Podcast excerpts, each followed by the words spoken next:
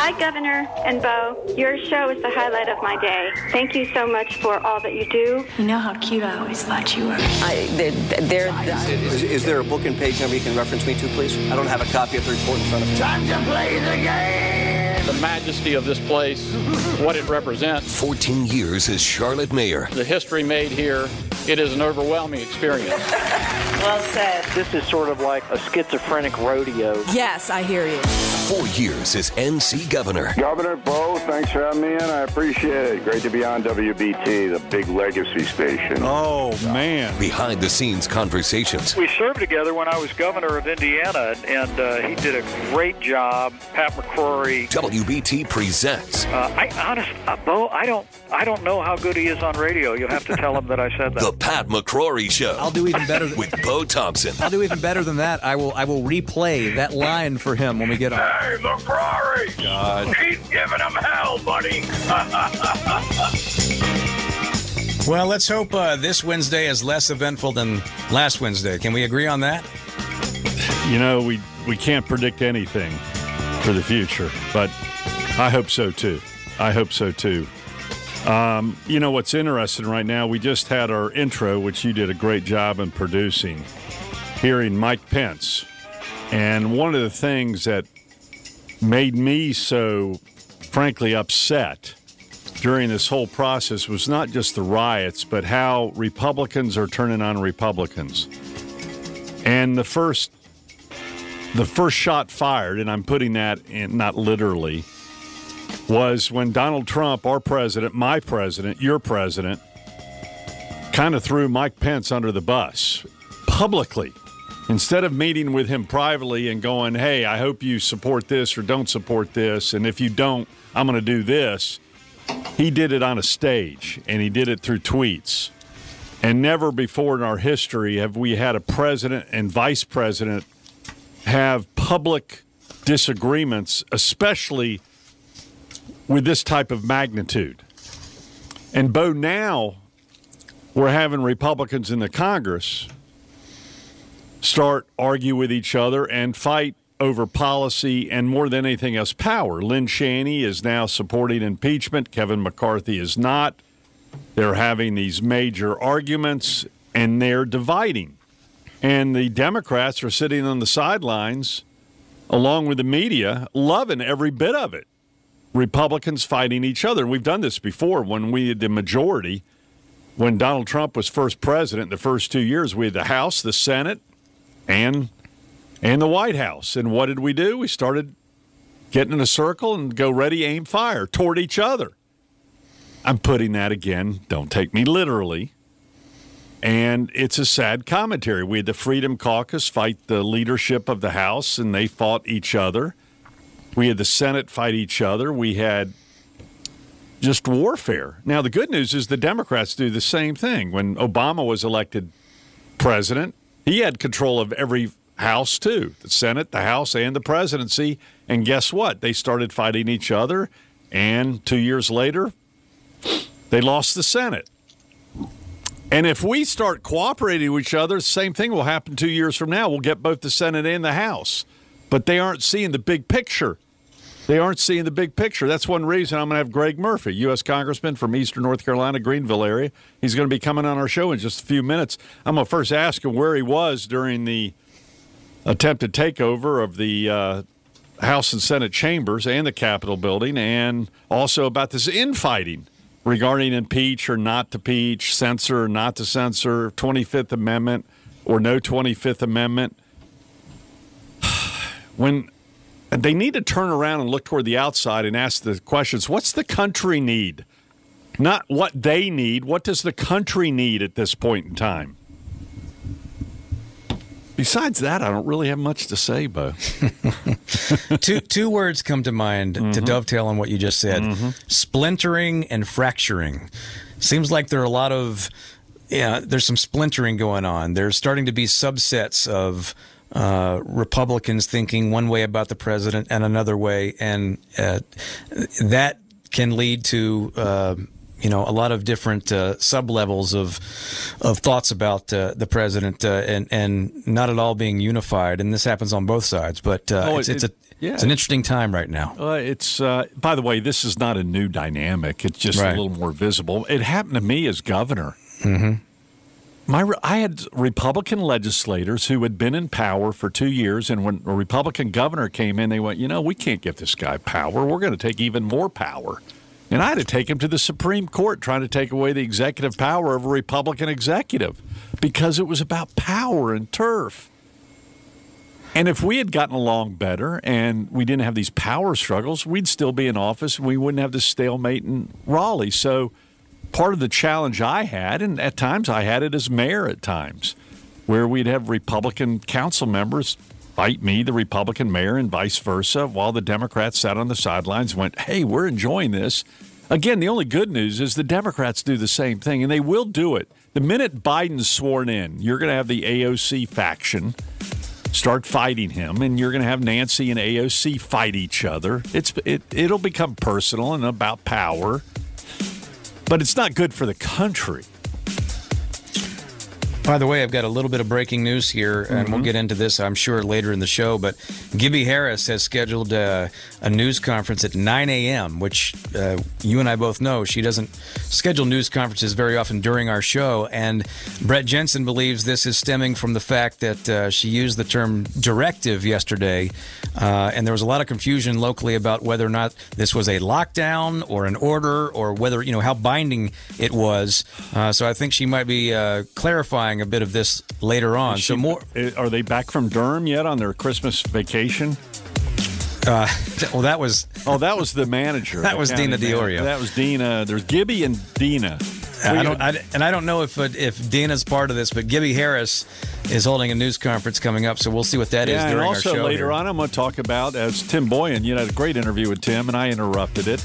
Of course, I, you know, the media is expressing outrage about the attack of the Capitol, and they should. There's no excuse for it. But where was the outrage when Reverend Barber basically took over the North Carolina Legislative Building, and they made a lot of assaults toward this former governor too, and there was no outrage on the Capitol grounds when they tore down statues and assaulted police officers.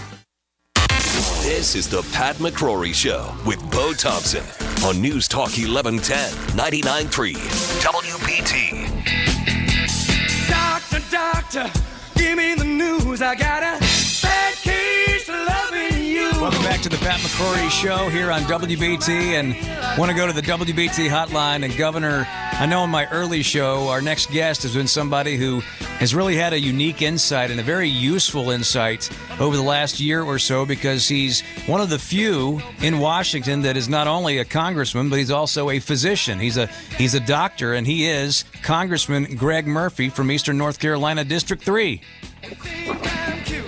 Good morning. Good morning, Joe Bo. How are you guys doing? Congressman, great to have you on and say hello to all my friends in uh, Greenville, except for Henry Hinton. You know, second best I- I radio talked with show in Henry North a little Carolina. while ago, and poor Henry, he's still in his delusion that he has the number one show. Oh We all know who gosh, he's is, right? dreaming. He's dreaming. I was actually on a show day before yesterday, and I I said the same thing on his show, by the way. So I'm sure I- I that didn't was the back. I'm sure that was the number one segment of the week. Oh, absolutely. Yeah, their their ratings peaked in Greenville, North Carolina. hey, uh, real quick, I got to ask you that where were you uh, at the time the the protesters and the anarchists uh, came into the uh, Capitol building? I was in the chamber. I was I was ground zero. Um, you know, we got uh, my the only way you find out things these days that when you're in the minority party in uh, D.C. is to find it out by Twitter.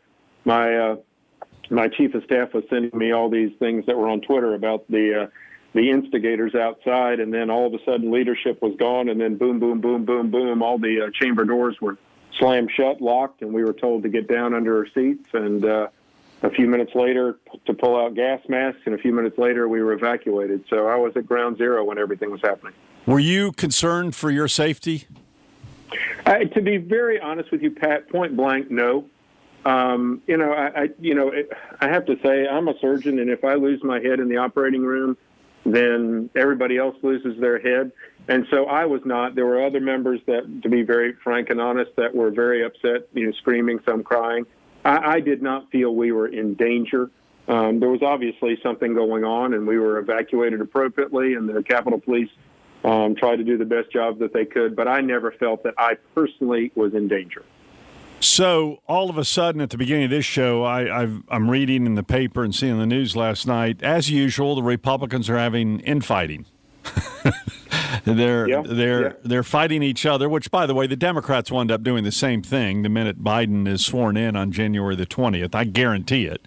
But uh, tell me about this infighting. You have uh, uh, Cheney, uh, Congresswoman Cheney, say we ought to go, we ought to vote for impeachment, and you have other Republicans saying absolutely not. Then you have some Republicans saying we ought to do censor. What what the heck is going on? And is anyone really Well, looking out for the nation right this time? Yeah, that's. Uh, I think that's a very, very valid point. Um, right now, uh, we've doubled down on attacking ourselves, mm-hmm. and you've got one wing of the Republican Party that says um, we're splintering off, we're forming our own party that plays perfectly into a liberal playbook to split, conquer, and divide us.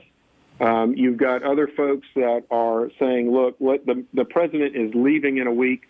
Let's stop the divisiveness. Let, let's stop pouring salt in the wound. Let's just get through this, and uh, and then we'll be now the objecting party in Washington D.C. And it's just there's nothing redemptive of what the process is right now. Nothing whatsoever. It is just a horrible, horrible time for our country, and this whole impeachment process um, does nothing but further scar our nation.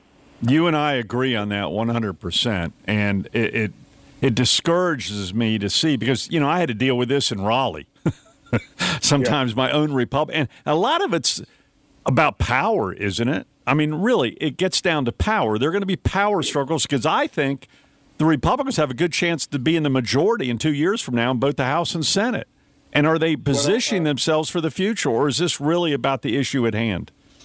Yeah, Pat, um, the thing about 2020, I felt great about this three weeks ago about us taking back the House. Now I don't know um, because it's been such a blight on the Republican Party, and it really goes to independence. This is not, this insurrection, this instigation is not what the Republican Party is about. And I'll even put it further. You know, now there's a call to arms to to have armed protests in 50 capitals and Mm. in D.C. That is not what the Republican Party is about.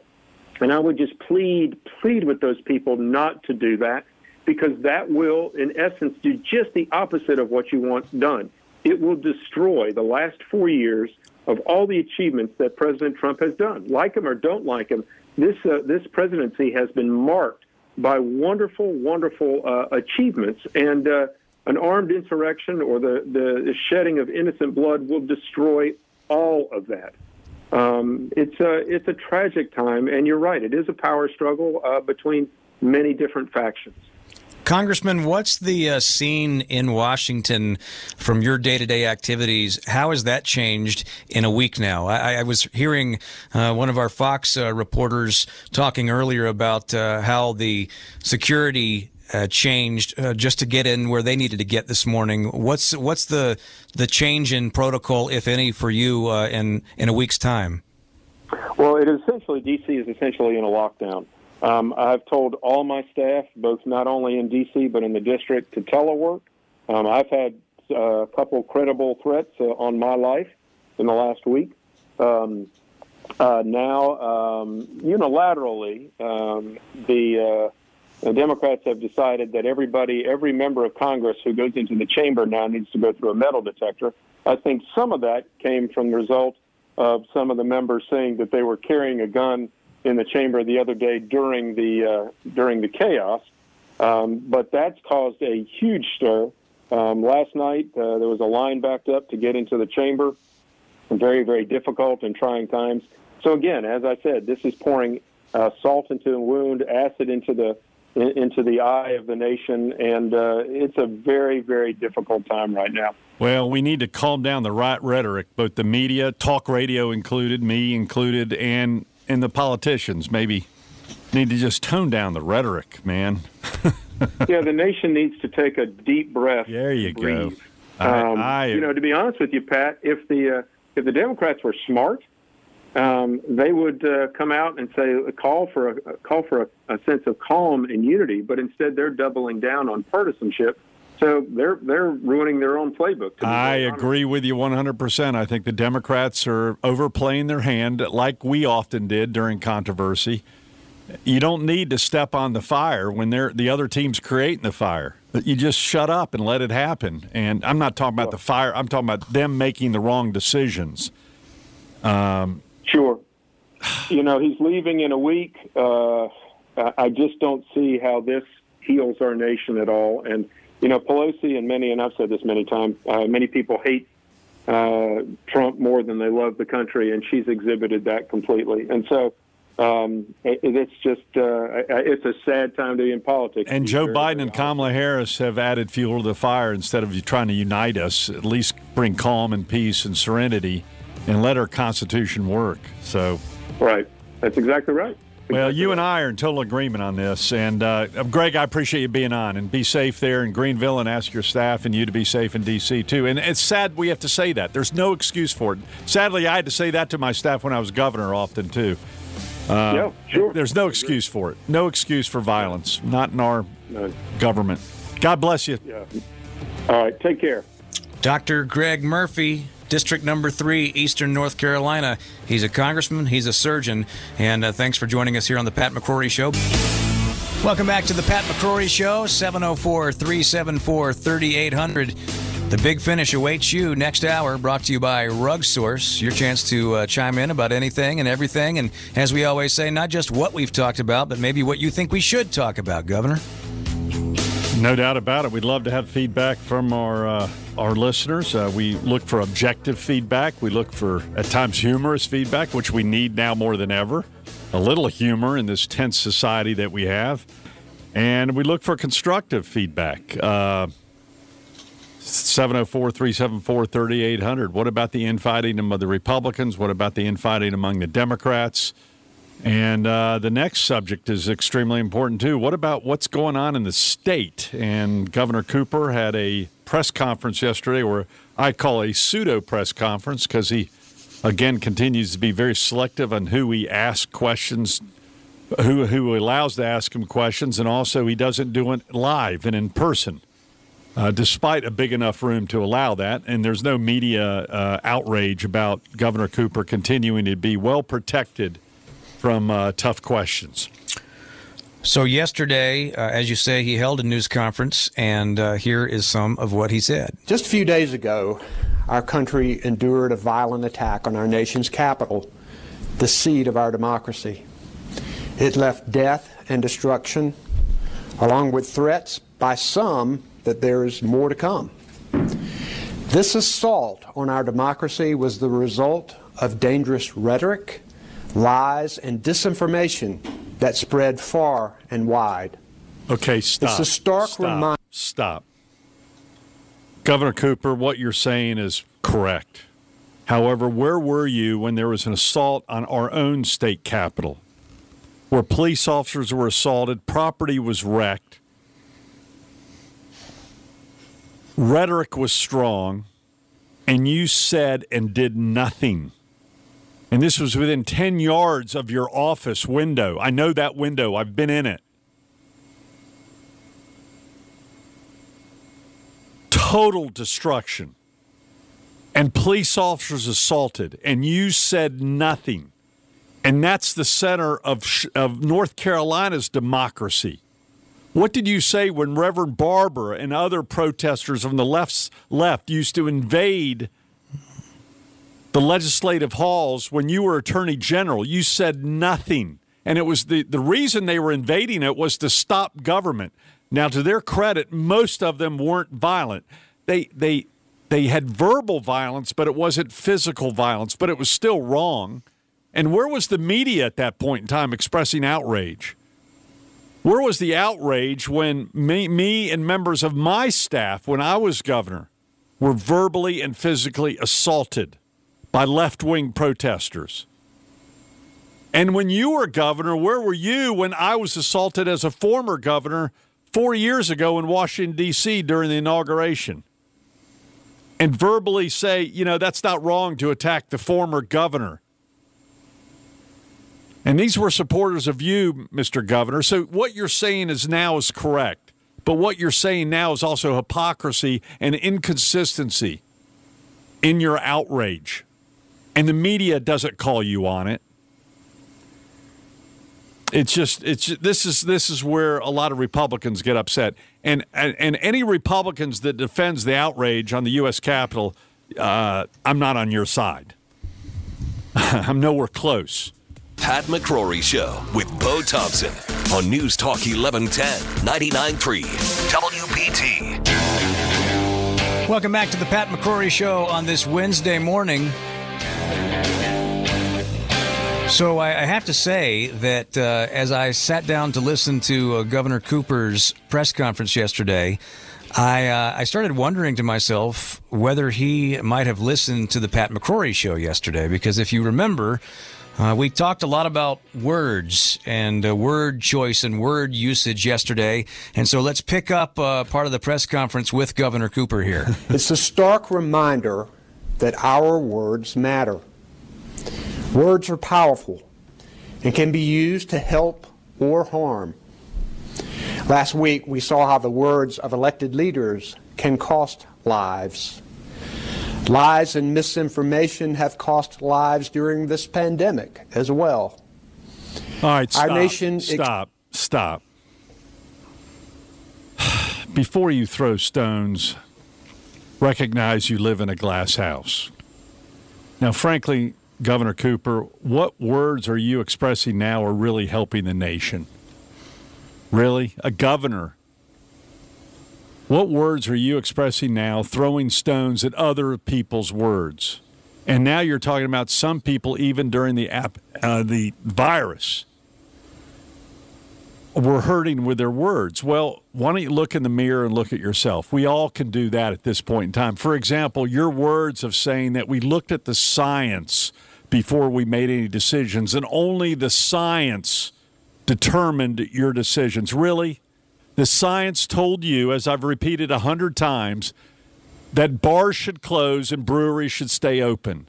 Your words mean something to us, Governor Cooper. And your words of saying you're following science when it's pretty obvious there were politics involved in your science means something. So before you throw stones, reflect upon your own words during these two major crises that we have in our nation and in our state. When you have no words for violence on the state capitol grounds, when police are being assaulted and statues are being torn down, and you say nothing, the lack of words sometimes have consequences. All right, Bo, go on experienced a one day peak in reported COVID 19 deaths on Thursday with 4,085. More people could be alive today, but for dangerous falsehoods that have been spread about the critical importance of masks, social distancing, and other common sense safety rules. Stop. So now more lives could have been saved due to other people. Well, you might want to do an evaluation of yourself. Have all your policies worked? Were you correct during this entire time? Because with less deaths eight months ago than we have today in North Carolina, you shut down the entire economy. Why aren't you doing that now? I'm not saying you should, but your policies have been inconsistent. Is it because your science has been inconsistent, or is it because your politics have been inconsistent and your leadership? Don't always throw stones at other people. And I've always said, listen, I'm not criticizing your intent because everyone's winging it with this virus right now. And don't go throw us the mask environment. Yes, there are some people who foolishly don't wear masks and make that a big deal about freedom. But there are also some controversy about masks and you took off your mask when you walked with the protesters for 20 yards. Apparently, the virus doesn't catch over a 20 yard time period outside the mansion with hundreds upon hundreds of people. Okay. Words matter. People listen to leaders and often follow their calls and imitate their actions. As the death toll from this pandemic continues to increase, our leaders must listen to science, focus on the facts, and tell the truth with their words and the examples that they set. Stop. And the media sucks this up and doesn't ask, well, wait a minute, Mr. Cooper. At one time you said this. Did you mean that? At one time you closed certain establishments and not others. You let Walmart open. You let Lowe's open. You let eight Home Depot open. And yet you didn't let small clothing stores open. You've been inconsistent in your policy. You've been confusing in your policy, not just the policy of what to do with this virus, but also now the vaccine policy has been extremely confusing in this state. But you don't seem to be taking any responsibility whatsoever for anything that went wrong. Anything that you did was right, anything that other people did was wrong, both in D.C. and here in North Carolina. That's not leadership. Own up to what you may have done wrong or right or where you may have guessed, which is appropriate during times of crisis. Words have meaning, Mr. Governor. And not just words about other people's words, but words about yourself. And I include myself in that too. I look at back at some words that I've used and I go, really? I might have been wrong about some things. Own up to it. And frankly, you were wrong about some inconsistencies in your policies and telling everyone all your policies was based upon science. No, you had a lot of lobbyists inside the governor's mansion lobbying you on what can be open and what couldn't be opened. Own up to it. There were politics involved both in the D.C. and in Raleigh. And you're a politician too. You were running for reelection at the time. Words do have meaning. God, I miss the Bee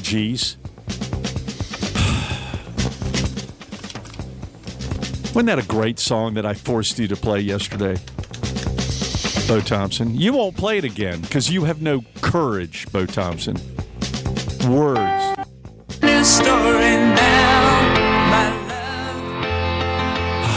That's what we need. Unfortunately, I had it cranked way up. That's even worse. You need Barry Gibb now more than ever. God, Well, let- Robin let me and cor- Maurice were still alive. Let me correct you. And I've Andy. never needed Barry Gibb. Oh, if it, if this was your what, what what's your favorite band? Not Barry Gibb. Oh, can we hear the ending of this? I know we have to go to news or traffic, some other words. There we go. to take your heart There we go. away. TJ, the producer, is cringing. Away. Well, uh, one hour from right now, we'll do the complete opposite of this the big finish. hour number two next. WBT, we lead local. I'm Steve Counts, WBT News. First comes spring and summer. Pat McCrory is my friend. Thank you. But then we have fall and winter. 14 years as Charlotte Mayor. Thanks, Governor. Thanks for having me. And this this actually all started under your leadership with uh, this brainstorming of what are all the pieces we can put together. Four years as NC Governor. You see, I'm one of the only radio people in the country who've been in the corporate suites, who've been in the governor's suite, who've been in the mayor's suite, Behind the scenes conversations. who's been in the Oval Office. Hey, Pat, it's Donald, and I've been watching you all morning, actually, and you're doing phenomenally well. No talking points. If I can help at all, just let me know. Give me a call. I always do right. WBT presents And then we get The Pat McCrory Show with Bo Thompson. spring and summer again. What did that mean? I have no idea. I don't either. Well, Mr. Garner, I must admit that is one of the most refreshing and optimistic statements I've heard in a very, very long time. Welcome to hour number two of the Pat McCrory Show on this Wednesday. I feel lonely. Uh, you know, I hear Bob Lacey's voice. That's the one and only Bob Lacey in that intro. And I miss Bob right now. You know, we don't get to see each other. You know, all this virus stuff, everyone's working different places. And I miss seeing people. Don't you miss seeing people, Bo Thompson? Oh, yeah. Uh, Bob Lacey. I, I, I miss Bob Lacey every day. Bob and Sheri Studios right next door to us. We don't get to see them as much every more, more because everyone's working in different locations trying to keep away from each other during this virus. And I just wonder how so much of our audience is stuck at home and wants me the heck out of home. I mean, are any of you feeling that way too? I mean, and now I'm having a tough time watching the news. That's why occasionally, Bo, we, we're having the most serious conversation, and I have to throw in a little levity at the end just to, for my own sanity.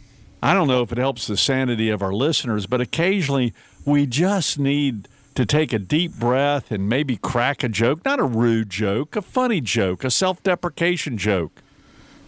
And because we're losing that in our society right now. And occasionally, I wish we'd watch on Fox and CNN and MSNBC and the BBC and the ABC and the CBS. I wish every once in a while they'd just take a deep breath. Well, I'll tell you this. All this right? is something Tell we talked this. about. Tell me this right now. See if you agree with this. All right. Most people would tell you, most people would tell you Mm-hmm. that 2020, this last year, has been one of the worst years ever. Mm-hmm. However, however, ask any dog, and 2020 was the best year in the history of the world. Gosh, Man, you. This is why you're so popular. I know. This is why everyone likes you and hates me. But I You mean, know, everywhere I go, they go, "I love Bo Thompson," and I'm sick of it. But Well, now I know why. Because Wouldn't Mo say that? oh, Mo, Haven't you seen more of Mo this past year than you've ever seen him before? I have, and I'm loving every minute of it, especially now that he, he's in the later years of his life, and it's killing us. There's nothing worse than watching a dog limp and age. But I mean, every every time I put on the leash and I'm walking Mo five times more than I ever used to walk him, although we can't walk as long anymore. Yep. I, I have a routine. I clip him right there at the neck, you know, the leash down to the neck there and Mm-hmm. on his collar, and then I sniff him above the neck, and I just go. "Oh." And that happens a lot more than it normally and it, would. and it so- brings me serenity yeah. because So the dog loves you when you wake up in the morning. Plus, they want to be fed. So when uh, when things get back to normal, the pets are going to be like, "Hey, what's the deal? The gravy train is over." You know, I wonder if we'd start treating each other like we treat our pets. At least those who are pet lovers treat our pets, and no matter it- what our no matter what our pet does wrong, we go, "That's okay." You know, because when a, when right now Mo's in the stage of aging, which is very tough, where occasionally he can't make it out to the dog door. He's because his hips are hurting so much he can't kneel, and sometimes there's a little trail going out of the house, like a horse trail. I don't need to be any more specific on radio, but you know, you don't get mad at him. You What's the old you cl- saying? you clean it up and you hug him. What's the old saying? We should all be st- strive to be the person that your dog thinks you are. I've never heard that saying. It may be an old saying, but I've never heard it before. It's true though, right? I thought I taught you everything you know, but not everything I know. But you just taught me something you know that I didn't know, and that that may be a first in the three years of our show. You got some information from Bo about Mo. And you know what? together. Pets right now, a lot of people are adopting pets right now. Mm-hmm. And, you know, people like the Humane Society and the dog shelter do not have the oversupply that they normally have. The numbers have gone down of the number of dogs and cats, I might add, are being Mm-hmm. put down because people need company right now and people need stress release. Although somebody sent me something on uh, social media the other day, they posted. They said, "I'm so tired of hearing people say that they- they lost their cat." You didn't. Lo- they said you didn't lose your cat. Your cat left you. Oh man, it just uh, have you occasionally just said, you know, because I'm a news junkie, you're a news junkie. You know, occasionally I go, I can't watch it, and my wife says, turn off that TV. We're going to go watch Below Deck, and take you know watch a Caribbean vacation instead of watching, you know, Hannity or watching Chris Cuomo or whatever. And that's why on this show, Bo, occasionally, even during the most serious monologue, yeah, I might then crack a joke about Nancy Pelosi's hair or my hair or your hair. And yeah, we might be fired for it one day, but who cares? You know, let's have fun. You know, let's put things in perspective. I remember we, you know, during the summer I read a lot of books, and I read a book about the the the Battle of Stalingrad and the battle. I read another book on the Battle of Berlin, and you know at that point in time, millions of people were losing their life, millions of people were starving to death. Sadly, people were being mutilated, brutalized, and raped, and starvation and cruelty that we've never seen before, and it makes today's standards look like nothing. Does that mean we don't underplay today's standard? No, but we do put them in perspective. And right now, I think a lot of the baby boomers, millennials, and Generation X, they've really never seen the really tough times. Really, I'm, I'm talking tough times. And we're not putting things in perspective of history. And maybe that's because we aren't teaching history much anymore in our schools. But I, I do think we aren't putting things in perspective. What we saw this past weekend was horrendous.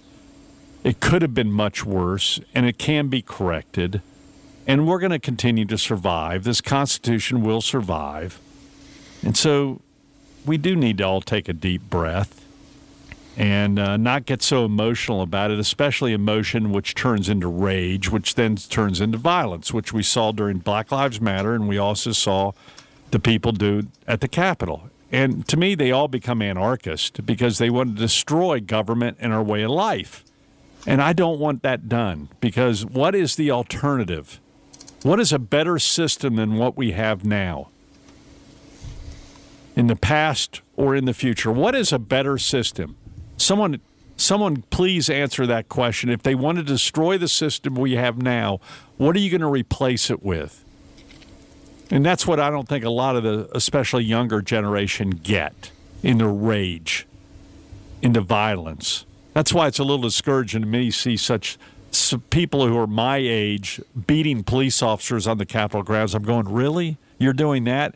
Because you, like me, were the same ones criticizing the attacks toward our police officers on the streets of Charlotte, which was inexcusable, including uh, this mob mentality cannot cannot replace civility. We need civility and we do need order. Now, we don't need so much order that we get rid of freedom of speech. And that's another big debate that's fighting our soul of our country at this point in time. Is there anything else you want to talk about dogs that will loosen me up right now? Mo? No, I think you. I think you effectively did it. I miss my Mo, man. He's mm-hmm. man. I just. It's been tough for us with Mo right now. Anyone going through that with an aging dog that's been part of your life for such a long time, but I'm enjoying every moment with Mo. And you get you get Mo and you're going through that with your dog right now, right? My dog's uh, about the same age as yours is, and yeah, I mean, uh, you, you got to, like you said, use this time for what it is. It's it's it's a tough time when you're confined to, to being at home, but think about the things that that. Uh, that works out in the positive way for, and, and your animals are like, "Hey, this is yeah. this is the most expo- this is the most attention I've ever had." yeah, and I hate to tell you, some of these animals might feel the stress of us feeling the stress, mm-hmm. and we're not doing our animals any good. We're not doing our kids any good. Well, the animals that are listening right now want to know how the traffic is. I know the rating is number one among animals. There's no yeah. doubt about it. Doctor, doctor, give me the news. I got a bad case of loving you. No pill's gonna cure my ill. I got a bad case of loving you. Welcome back. Pat McCrory Show continues on this Wednesday morning. Thanks to uh, Dr. Greg Murphy. He joined us last hour, congressman from Eastern North Carolina. Always good to have him on the show. Yeah, and uh, right now, one of the most serious things going on, of course, in the world, which uh, is the vaccine. Yep. And the virus. And, you know, I, we need to continue to have honest conversations about this. In fact, the Wall Street Journal today has an incredible article about maximize the vaccine. In fact, one of the recommendations is not only to make the priority to those who are 75 and older because those are the ones most likely to die and who are dying as we speak today who get this virus as the statistics have shown since the very beginning this really the dying started in a nursing home about one year ago this month uh, in washington state mm-hmm. people who uh, had low tolerance for something that attacked the lungs. And sadly, we've had colleagues of ours die from this. I've had friends die from this. But mostly, I've had friends survive from this and go through a diff. Some don't even know they have it. Some, including my nephew Patrick, had a tough two days. Remember about six months ago when he had it. Mm-hmm. And we've had other people didn't even know they had it. So it's it's all over the place. But uh, the whole conversations now about this vaccine and and the Wall Street Journal is saying right now, talking about herd immunity, and that maybe the people who shouldn't get the vaccine are people who already have had the virus. In fact, science actually says that you're probably about 99% protected from the virus, not guaranteed, where the vaccine might protect you from about a 95% protection rate. So maybe those who've had the virus shouldn't be in priority line to get the shot. A mm-hmm. fair question to ask. I don't know so, what the answer is, but it's an interesting argument. And so locally here, uh, there's been some confusion in the last 12 hours.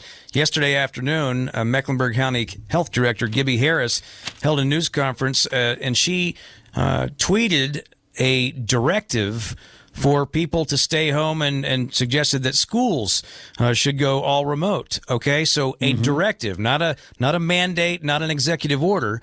And on the heels of that, several local private schools.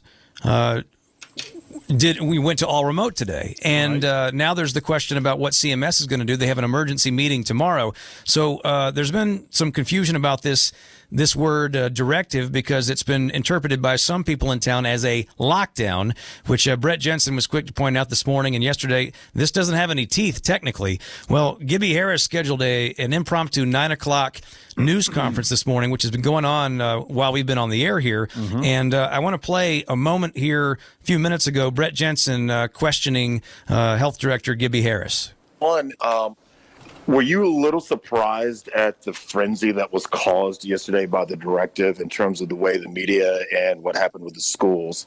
And the second question is, I guess it'd be for uh, Dr. Sullivan concerning uh, the the you know Dr. Cohen had to meet with a subcommittee yesterday up in Raleigh, and she was uh, had to explain why it's taking 15 to 20 minutes per person to enter the data for everyone who enter who gets a shot and the head of the hospital association said that's unacceptable.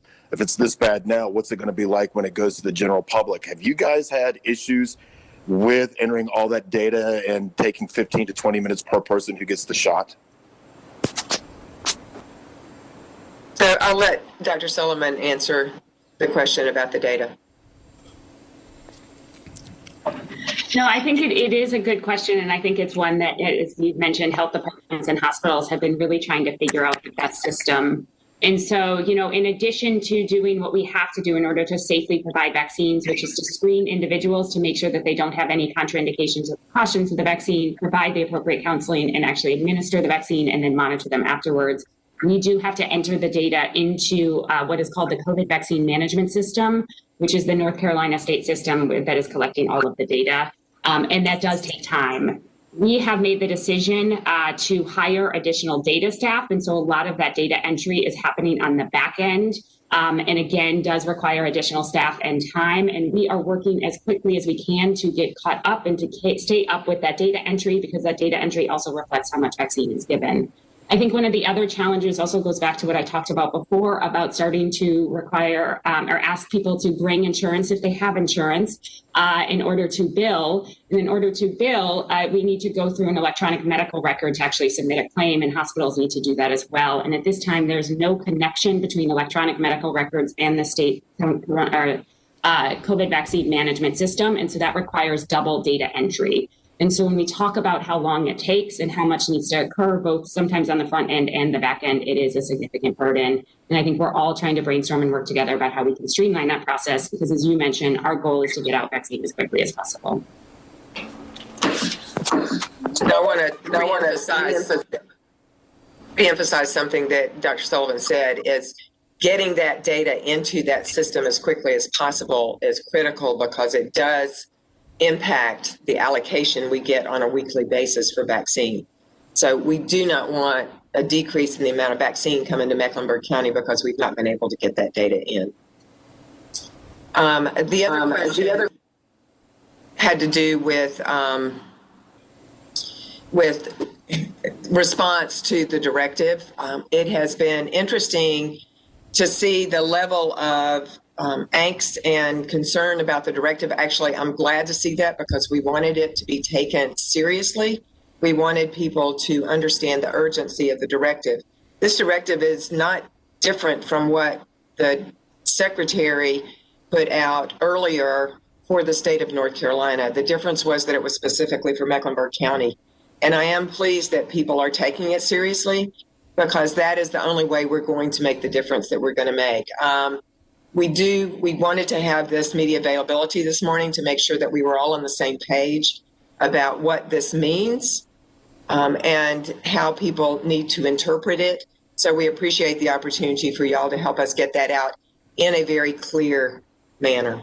So there you go, Brett Jensen uh, asking the question moments ago uh, about uh, this directive, which is, as we said, Governor, not the same as a an executive order or, or a mandate, but it's it's caused a lot of question uh, in the community in the last 12 hours, and it's caused uh, several private schools, Charlotte Latin, Charlotte Country Day, Providence Day, all announcing uh, that they are canceling in-person classes today, and Charlotte Christian made some changes, uh, CPCC made some changes. I don't know if it was right for her to say, and I don't think she meant any ill, ill uh, conclusion from it. She said, "I'd like, I, I, I like that we had angst because of my announcement."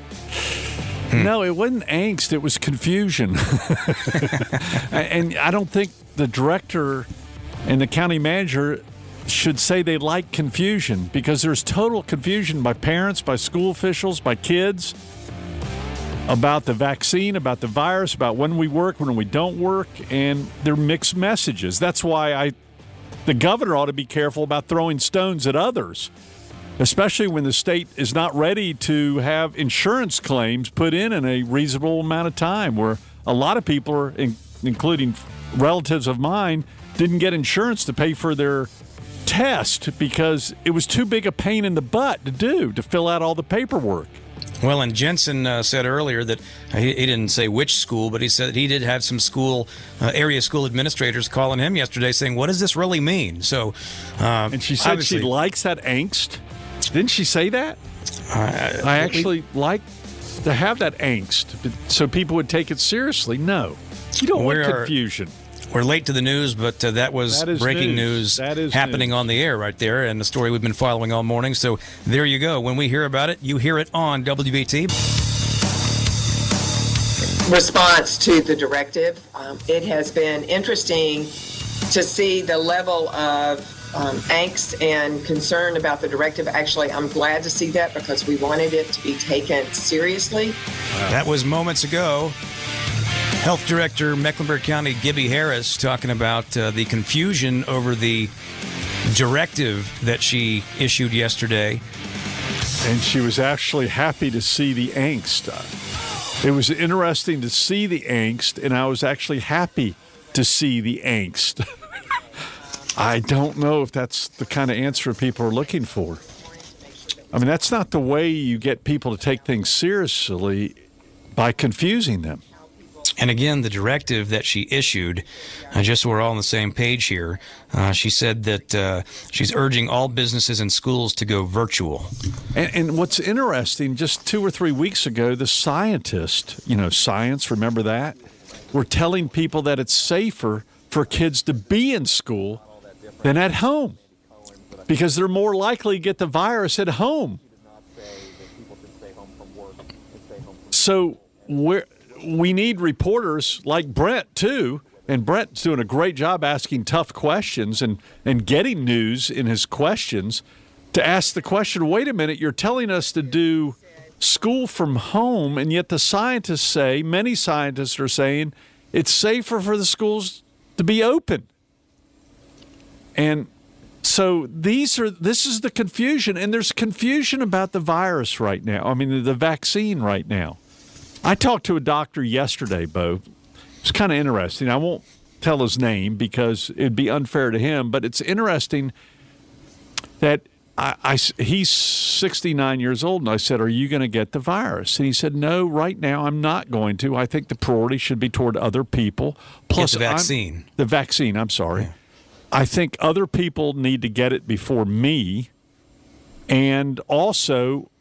I, the odds of complications from taking the vaccine is less than one percent, but it's you know there is a there is some there is a less a little less than one percent problem rate with someone taking the vaccine, just like there is a little less than one percent real serious problem rate with those who get the virus. So he's a he's a real expert in statistics, and he's figured statistically it's better for him not to get it.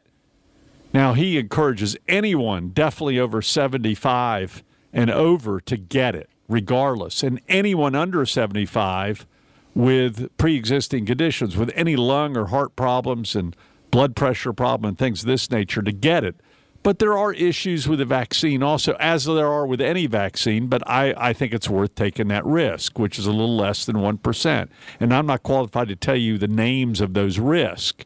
But these are the honest conversations we need to have. And Rand Paul, as the Wall Street Journal mentioned yesterday, he brought up some of the statistics and he was just shouted down for daring questioning any of this. And it's not a matter of question, it is following the science. We need to follow the science. And that's why our political leaders, too, need to not say everything they're saying is science when in fact some of it is political.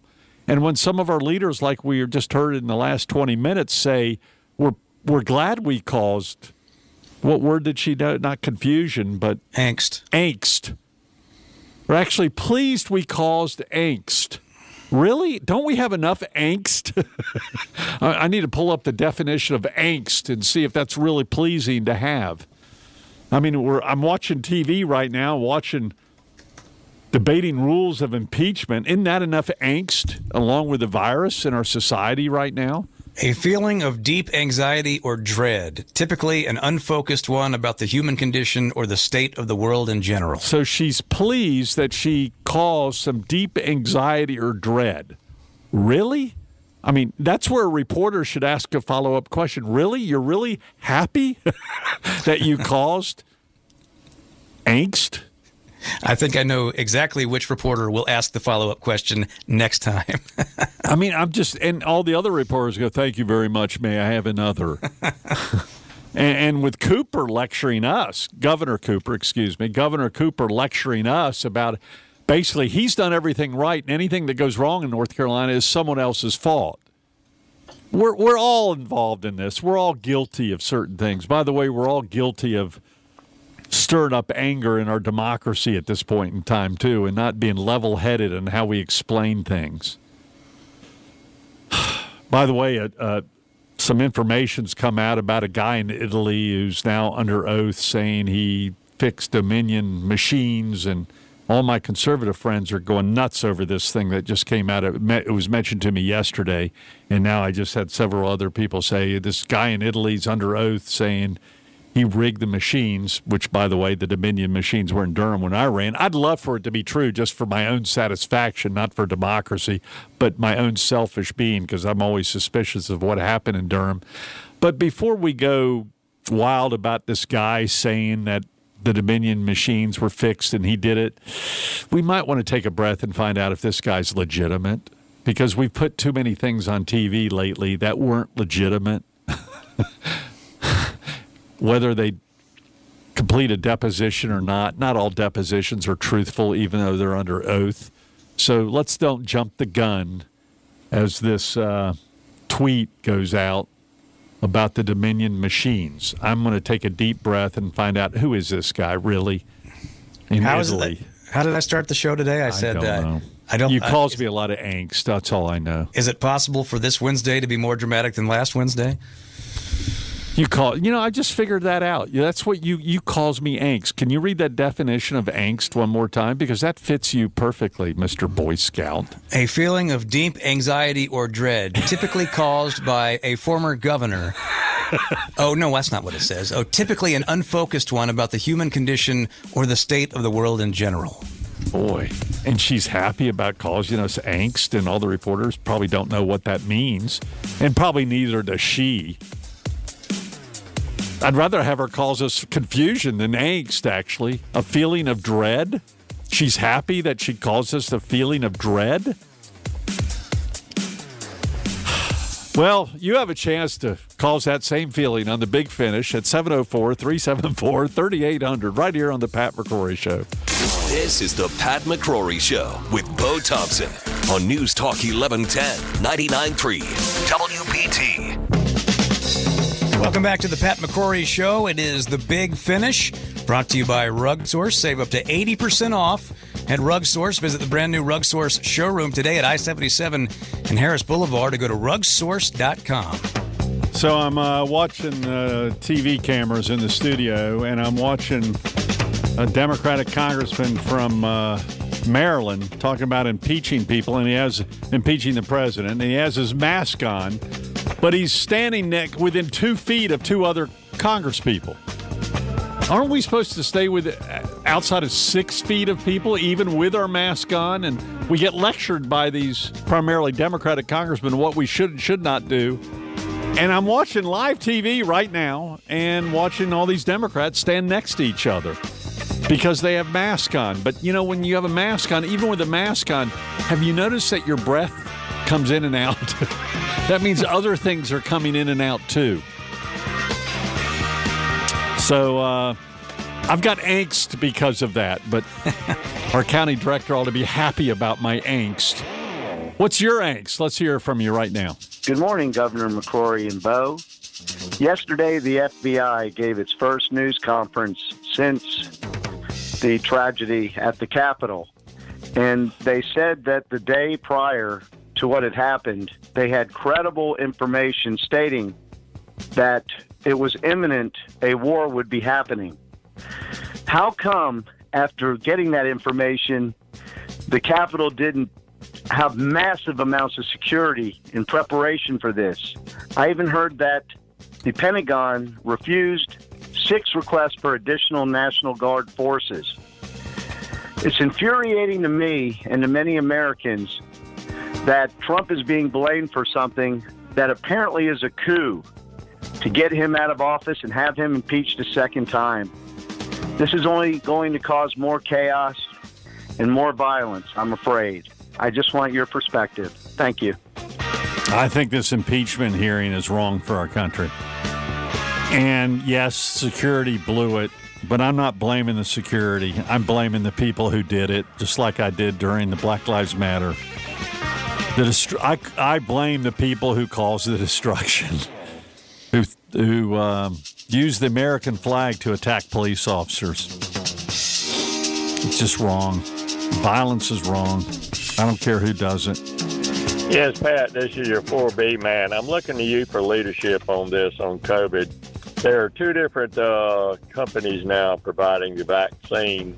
And I noticed that one of them says there's a 21 day waiting period for the second shot, and the other says 28 days. Mm-hmm. Now, if you get the first shot, are these vaccines interchangeable? Uh, if you go get the second one, you've got do you have to make sure that you get the same vaccine from the pharmaceutical company that provided on the first one as you do the second one? And that is my major question. And I look to you for leadership. Thank you. I am not a doctor. I assume from what I read, you use the same thing both times because the tests were done with the same medicine. Each company had their own test. They didn't test interchangeably among the virus medicines. That's all I'm saying. I don't. I don't want to cause few.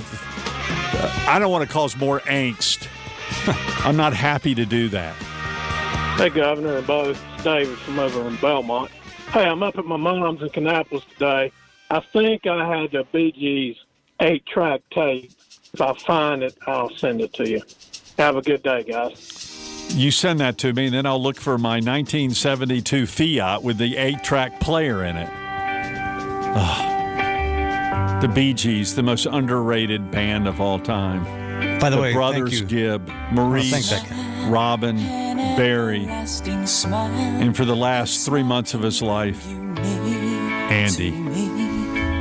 Okay, let's hear from some others. Good morning, Pat. Good morning, Bo. I think you should play the Bee Gees song Jive Talking just for our current governor. Have a good day. Ah, yeah, we'll, we'll have to go to the disco Bee Gees in a little bit.